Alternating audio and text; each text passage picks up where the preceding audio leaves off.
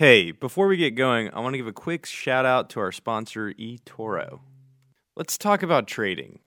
Maybe your MO is just stacking sats once a week, or you're one of those cowboy altcoin traders who go deep into technical analysis. I don't know. Maybe you're just a muggle and you're trying to get into this whole cyber cash thing. Maybe you actually do want to put some skin in the game, but you have no idea where to begin. Now there's one trading app for all of that eToro. It's a trading platform and mobile app that lets you buy and sell cryptocurrency. And it's also the number one social trading platform in the world. Listeners, you might even be asking, what the hell is a social trading platform?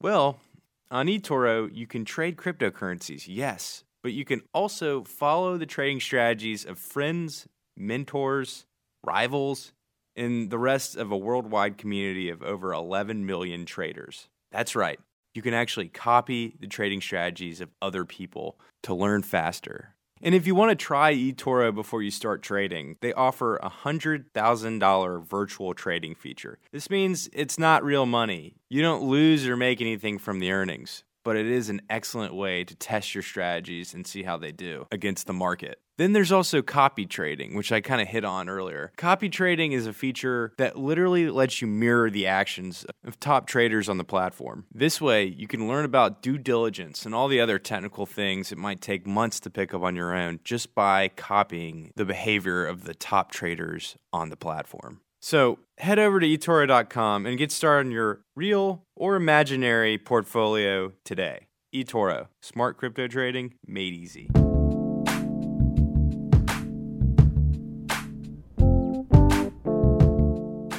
Hello, and welcome back to the show. Ever stalwart, ever skeptical? I'm Dave Hollerith, back again to dig a little bit further and try and come up with answers in this weird experiment we call Bitcoin. Today, I wanted to look at the intersection between cryptocurrency and human rights. I've got an interview with Alex Gladstein, Chief Strategy Officer at the Human Rights Foundation and the world renowned Oslo Freedom Forum. Last week, Alex wrote an op ed about China's recently publicized love for blockchain technology. It created like a huge price spike for Bitcoin. But Alex has a much more profound and kind of scary interpretation about what this news could actually mean. One comment he said that struck me during our interview was that without financial freedom or privacy, democracy dies. There aren't enough companies actually trying to revolutionize finance, but I think our show sponsor, the Celsius Network, is one of those. The Celsius Network is trying to revolutionize the way we think about financial services. The TLDR version of it is the Celsius Network lets you earn interest on your crypto and instantly borrow against it, and there are no fees, ever. There are more than 50,000 active wallets using their services. And right now, they're offering users 10% annual interest on their crypto deposits. That's right, I kid you not, 10% annual interest on crypto deposits. That's not only unheard of in the traditional banking industry, it's also a pretty good deal from a crypto company. And right now, the Celsius Network is giving our listeners, you guys, $10 in BTC when you make a deposit of 200 or more dollars in crypto or stablecoins by using the promo code BitcoinMag. Again, the promo code is BitcoinMag. Check out their website today. Now, here's my interview with Alex Gladstein.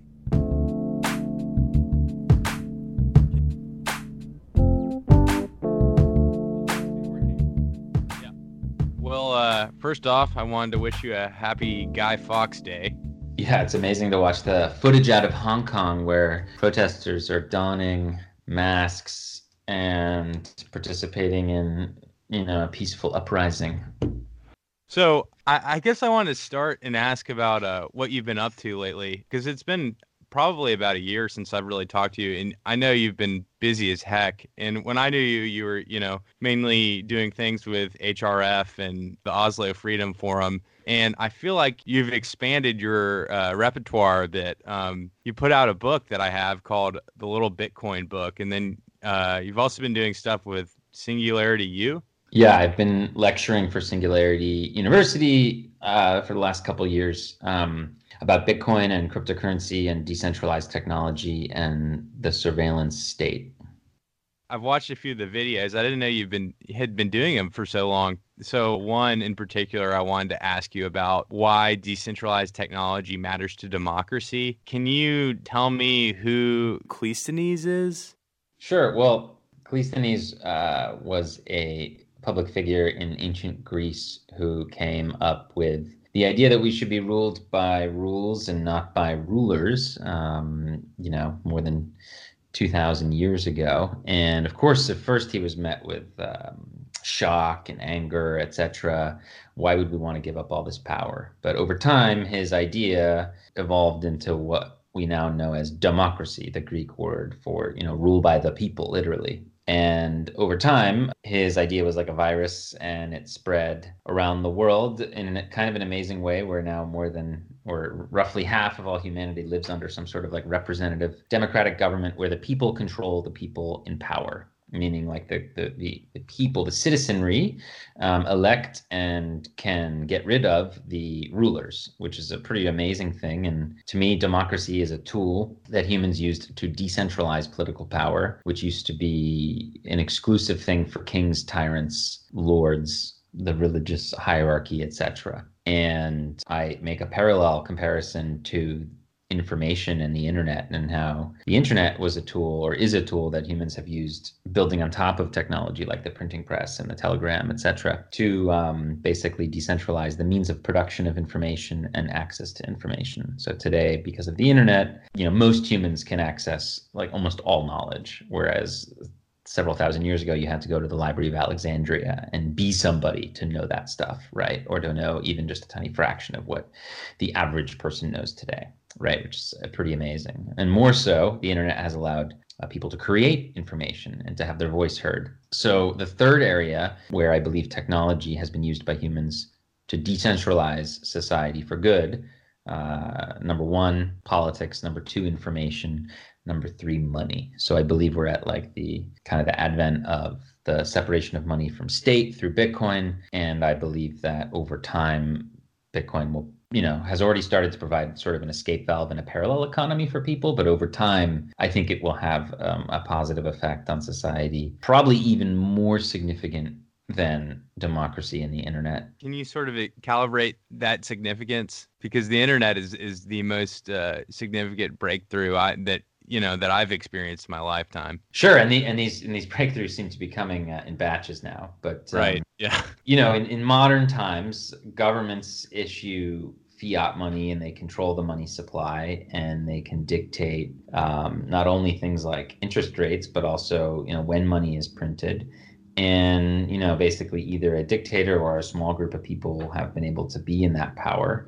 And there's something called the cantillon effect which was coined by a british banker of that name Thomas Cantillon in the 19th century. And he basically observed that, like, whoever is closest to the money printing benefits and whoever's furthest gets hurt, right? So like the elite and the bankers would benefit from like new money being printed, right? Um, but people at the very bottom would would would be hurt because the money supply would be increased and their savings, their hard-earned savings, would be um, diminished, right? So um, over time, I think you can understand that like all fiat money actually depreciates in value over time, right? So the world's best performing fiat currency ever is the British pound sterling. But even that one has lost 99.9% of its value versus things like gold over time. Uh, likewise, with the dollar, dollar's also lost 90 plus percent of its value since it since it was um, since it was created. So so fiat currencies depreciate over time. Also, the people in charge of money in the digital age now get new powers. So they don't just get to dictate you know how much money there is and and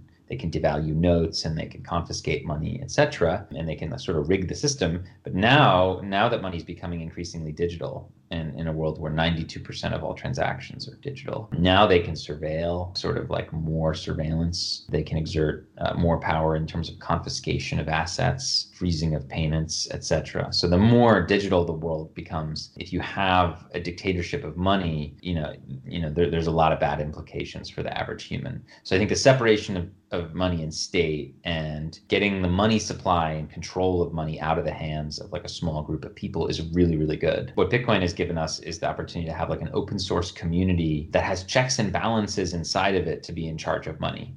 So instead of like a small group of like either uh, dictators, oligarchs, or or even elected officials being in charge of money, um, these are all even at their very best still men and women who are fickle, right, and and who could be corrupted, right power corrupts absolutely. So instead, Bitcoin is very similar to representative democracy inside Bitcoin. You kind of have um, the miners, the, people who expend an enormous amount of resources and electricity to, to mine blocks and add records to the chain, are kind of like the White House, kind of like the executive branch. They have the, the power. But the coders who develop the Bitcoin software and maintain it and, and suggest improvements in the protocol and who suggest changes to the protocol, they're kind of like the legislative branch or like the Senate and House of Representatives, kind of like the Congress. And then you have the users who who who are the people who operate the tens of thousands of full validating nodes across the Bitcoin network across the world who are largely unknown to each other. And these people kind of operate sort of like the Supreme Court. So they can like look at actions by the executive and they can look at laws from the Congress and they can deem them unconstitutional and strike them down. The people who run Bitcoin nodes can consider like blocks put forward by miners and reject them if they don't play by the rules of Bitcoin. And they can like look at new suggested changes to the Bitcoin software and reject them if again they don't kind of adhere to the rules of Bitcoin. So the Supreme Court is so important in in um, at least in American society and, and kind of the the independence of the judiciary is paramount in any democracy. In that same way, the ability of users to audit and validate Bitcoin and the rules and the money supply is paramount in Bitcoin. And when you have the money supply kind of like in the hands of not one person or one small group, but like this community, which which is sort of checked where power is checked in, uh, amongst itself. I, I think this is sort of the best possible way. So this community has come up with a, a, a, monetary policy that is known to everyone, that extends far into the future, where we know new Bitcoin's not going to be created, we know the release schedule, and you know I think that kind of predictability is, is very helpful. It takes the sort of fickle, often you know usually unfortunately greedy human nature out of things. So I think like this is an upgrade on on money just as much as uh, the internet was an upgrade on information, and as democracy was an upgrade on on governance the other main term from history I feel like you you brought up uh, during that same talk was the panopticon, which that sort of goes into why I, I wanted to talk to you, which was about the recent blockchain news around China. So could you briefly explain what the panopticon is and then go into that as a way to talk about the op-ed you just published for Bitcoin Magazine? Sure. I, pu- I just published a piece um, called in China. It's it's blockchain and tyranny versus Bitcoin and freedom. And I think the reason why the panopticon is relevant is because kind of all throughout human history, um, rulers have tried to have like control over their people, right? The panopticon was a sort of a device or a kind of a metaphorical device uh, yeah. dreamt up by philosophers where you know the rulers would have like omniscient knowledge of what people were doing. But over time this has actually been constructed by uh, in part by the chinese government where they use like social media apps like wechat and surveillance cameras to kind of like really monitor uh, the population. So you can basically say that the chinese government has built more or less a panopticon but it's not good enough for them. It's not quite good enough uh, for them. In China today, only about half or, or a little more than half of all financial transactions take place through these social media apps. Another another quarter take place through like credit cards and the traditional banking system, which which is also you know relatively surveillable. But a, you know a quarter at least take, still takes place with cash, which is really hard to surveil. So you know the government's not satisfied with the situation because they know that if they really want to spy on you, your spending habits say more about you than your words. So it's really really important for the government. It's paramount for a dictatorship that wants to like surveil its people to understand like all the payments that are happening. So what the Chinese government has done is try to create a, a financial panopticon, uh, and they're pushing this idea of like uh, like a, like a state issued digital currency or a digital yuan, which the central bank, the People's Bank of China, would mint and distribute to private banks and social media companies, where users, citizens in China, would would end up using this new sort of currency, this digital yuan. The difference between the existing legacy financial system in China, which is, you know, mostly digital, and the new system would be primarily one of surveillance and control. Currently, you know, the Communist Party, if they want to like know about Dave, and Dave's a WeChat user, they have to like go through Tencent, the company that owns WeChat, and like get your records, right? Because Dave's transactions actually are on like an internal ledger inside WeChat, right? They're not actual like base money, right? Um, WeChat kind of settles with banks, et cetera, you know, on occasion. What would be way better for the government is if they had an actual, like, if they knew the details of every single transaction and that's the goal is to create a money kind of like a base money that is a surveillance mechanism so what they've state their stated goals are basically to produce a new kind of like uh, digital currency which would live on a, a, ledger where they would just kind of have this internal uh, tracking mechanism over every single you know transaction uh, between banks and clients between B2B, B2C, everything. So they would kind of see everything. And that that's what they've stated that they want to sort of do. And and they want to get rid of cash and replace it with this digital yuan. And they really want it to be something that that that is the foundation for the global expansion of the Chinese economy, right? So this isn't just about Chinese people. Look, it may work in China, but they want it to work. They have grander ambitions. So yes, they want the digital yuan to, to be something that all Chinese people use so that all of their financial transactions are, are tracked and, and ultimately controllable by the Communist Party. They also want all the countries in the Belt and Road, which are like scattered across the developing world. Hey, real quick, I want to pause the interview to go back to something Alex said. Democracy dies without financial privacy. If you're looking for more private markets to shop, you should check out Haven.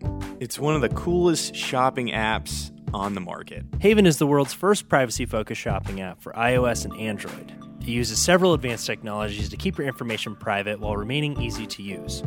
You don't need to know how advanced technologies like crypto and end to end encryption work to keep your data private on Haven. All you need to know is that it just works.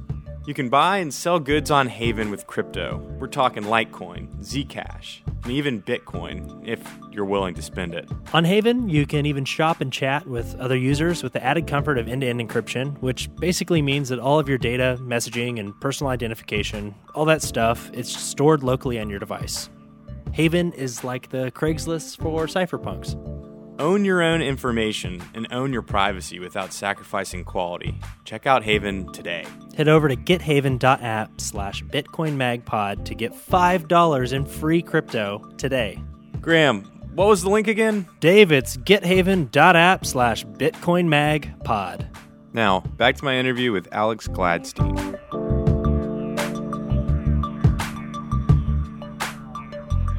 Yeah uh, Belt and Road Initiative. Can you give it to me real quick?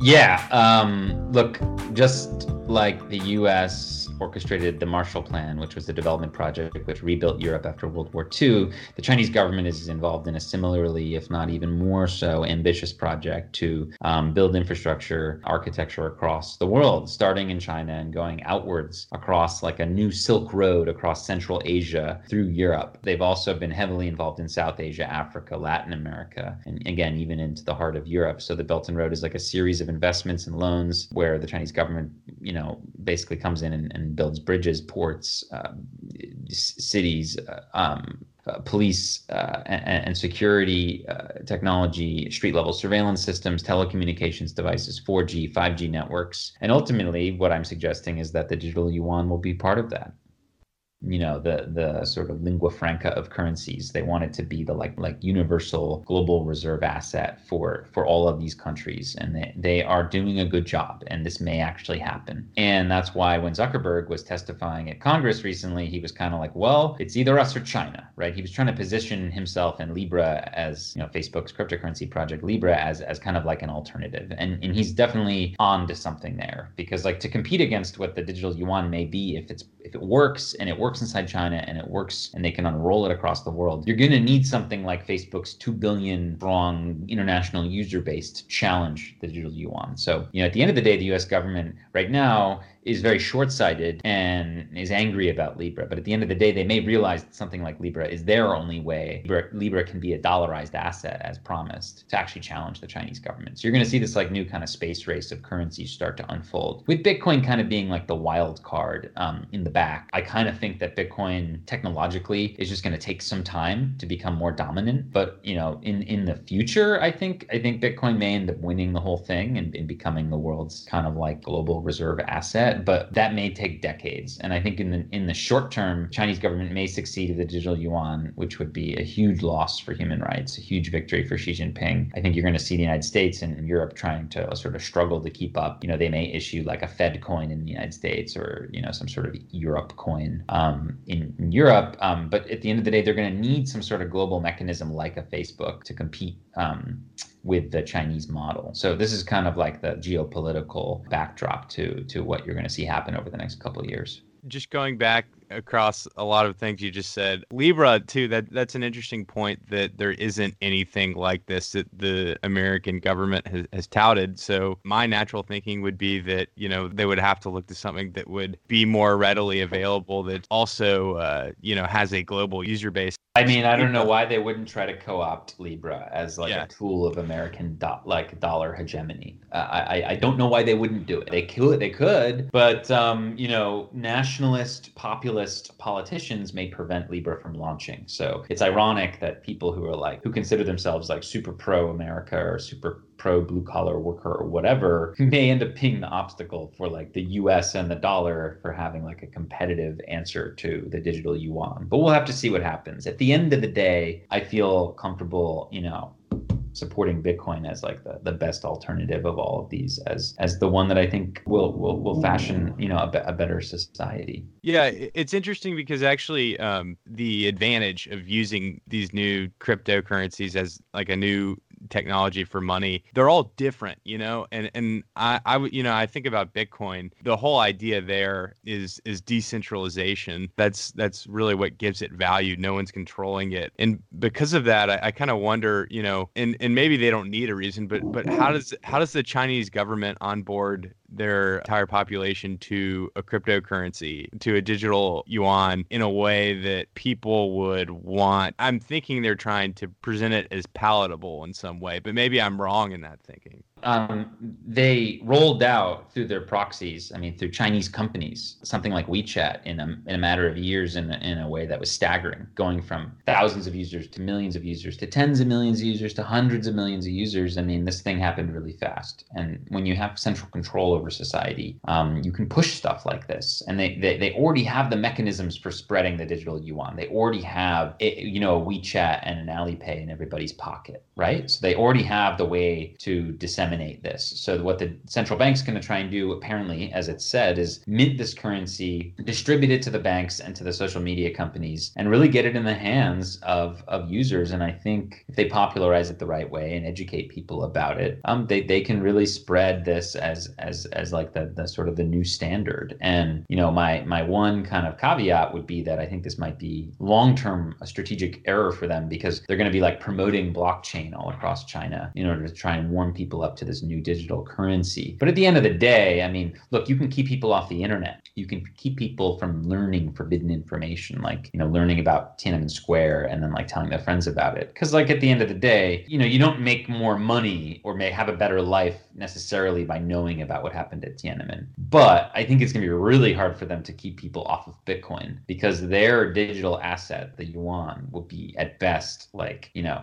slightly inflationary, meaning it's the value will, will depreciate against other assets like kind of slowly. That would be like the best case scenario, right? Um, worst case, it could it could depreciate really fast. And meanwhile, you're going to be sitting there with Chinese citizens looking at this Bitcoin thing that they've heard about and watching orange number go up over time and watching Bitcoin's value rise. And there's no entry bar to Bitcoin. You don't have to have a bank account. You don't have to have a WeChat account. You don't have to have a passport. You don't have to be a certain citizen or have a certain social credit score. All you need is internet access. And people will figure out a way to get it and they'll figure out a way to acquire it. And I think that at the end of the day would be the sort of one silver lining is that, you know, hopefully this whole strategy will backfire. But that would be like, you know, medium to long term. I think short term we have to like really challenge the Chinese government, uh, you know, and their plans for this, learn about it, expose it, and understand that it's probably going to be a disaster for human rights. Can you go into the last part a bit more? Like, yeah, the Chinese Communist Party is, you know, got a litany of human rights crimes. They have yeah. committed cultural genocide in Tibet. They have are in the process of crushing democracy in Hong Kong. They are threatening to solve the Taiwan problem, meaning annex and, and sort of decapitate the Taiwanese leadership and, and kind of take over Taiwan. They are presiding over the largest police state and the largest censorship experiment in human history. They are doing unprecedented social engineering. They are orchestrating organ harvesting on a mass scale. They, and, you know, most horrifically, they're locking up millions of Muslim minority Uyghurs in northwestern China in the Xinjiang province. And technology has really undergirded a lot of this, you know, mechanism of repression, right? So if they can like more effectively control the population through the through the digital yuan and more effectively spy on people, then their human rights crimes can grow even larger. So so that's why this would be like a disaster for human rights. It would much more sort of micro enable the Chinese government to target individuals, turn off their money access, punish them for stepping out of line and being, you know, a dissenter, uh, or even just like cut off vast swaths of the population for being Muslim or you know something like that, having a particular ethnic background um, you know, in times of turmoil or whatever. So it would just, it would just give them like vast new powers that are terrifying from a human rights point of view. So that's what I mean about that. Yeah, yeah. Side note, Alex, you you're pretty much my guy to go to for human rights and technology interfacing. Just that entire area.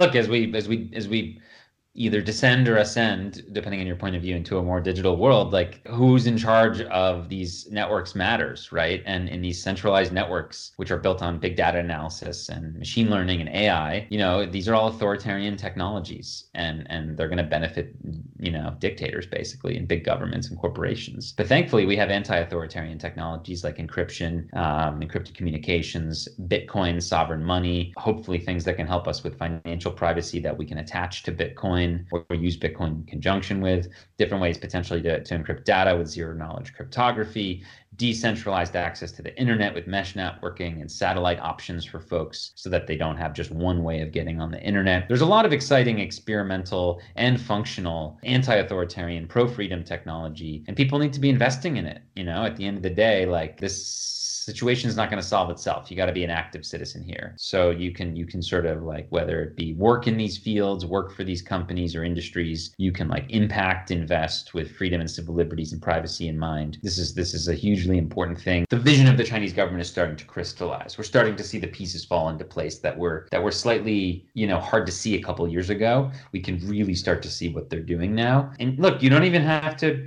I'm not saying that the American government or European governments won't won't do the same. I happen to think that, that, that they're morally different and that they are elected by their people and their democracies. But like all governments are going to try and get rid of financial privacy. So I think, you know, regardless of your political views, you should be concerned whether you're worried about Facebook or worried about the Chinese government or worried about the American government, you know, or worried about WeChat and, and Tencent, it doesn't really matter. At the end of the day, you're going to want to preserve financial privacy. Democracy dies without financial privacy, is my sort of working thesis. If people can't like be free to associate with each other, consume information at their leisure, and consume information on on their preferences and if they aren't free to like create companies and invest and put money where they want to put it um, then we're in big trouble one thing I noticed when I read your op-ed, it, it, hadn't occurred to me really was was the friction reduction from an economic standpoint of using a digital yuan. Economically, it could make the Chinese nation a lot more succinct than our own. Did I read that incorrectly, or, or what? What are your thoughts there? Yeah, and again, this this goes for any government. But like when any government wants to get information about users today, you know, financially speaking, they have to go through a bank or a social media company or multiple layers of these things with regard to like processors like Venmo or PayPal, and then you know banks, things like that. So this is like annoying at, at, at a minimum, right? Even for the Chinese government, which which technically through the national and you know security law, etc., you know, can go get this stuff. It's still they have to go through hoops. They have to like go to Tencent, try to find Dave, and then try to get Dave's information. At a minimum, it's like kind of annoying. they don't want to deal with that. They don't want to even deal with that. They just want to have real time omniscient surveillance of all your transactions and a real time ability to freeze stuff they don't like, maybe to put a flag on accounts that are behaving, you know, unpatriotically, um, etc part of what I'm hearing about what they're trying to do at a at, at a exponential rate is, what I sort of envision uh, blockchain analysis companies doing in Western countries. I'm curious. Do you think there's a metaphor at play between a blockchain analysis company and what the Chinese government are doing, or or is it two different things? Look, at the end of the day, people working on KYC, AML compliance, chain analysis. I mean, they're, they're working for the wrong team I mean, there, there's really no other way to put it. You know, people are going to need financial privacy, full stop. And if you're working for a chain analysis company, I hope you're doing it as a mole, basically. I hope you're doing it so that you can feed to the human rights community like how people get tracked right? I was at an event the other day where I listened to someone from a blockchain analysis company talk about how they do their stuff. And someone from the audience was like, Well, you know, how would you surveil Lightning users? And the guy was like, We have no idea. And that was great to hear. Great. So we should work on Lightning, right? So they can play a role, but like at the end of the day, like they're going to be hired in a mercantilist way by the highest bidder. They're going to work for governments and companies to try and control individuals and take their freedom away. You know, I would highly encourage developers, people in the space, entrepreneurs, creatives, etc. You know, don't don't go work for like chain analysis companies. Don't go work for what I would call surveillance stablecoin projects. Don't go work for KYC AML compliance. You know, work to continue to just chip away at the separation of money and state and work for financial privacy. Um, we're gonna we're gonna need all hands on deck here. All right, thinking about just in the US market, like a blockchain analysis company like Chainalysis, they're clearly a company that is doing well in the cryptocurrency sector. And there's an argument to be made for why they could lead to more adoption by financial institutions. Well, what is your thought there? I mean, I just look, any financial arrangement where there's a backdoor which allows more surveillance and control over users, which has full KYC AML compliance, is, is not like a friendly human rights freedom thing. It's not going to move the needle forward. In fact, it's going to move the needle back. This is ultimately like the, the deal. And okay, maybe in like in the same way that like the Chinese government with its blockchain initiatives is, is going to popularize Bitcoin. I mean, who knows? Maybe they're going to do that, but that's not their intention and they shouldn't be credited for that. Cool. Thanks for coming on the show, man. Appreciate your yeah. time. Always. Been a real pleasure. Keep me posted when you post. We'll do. We'll do. Take care.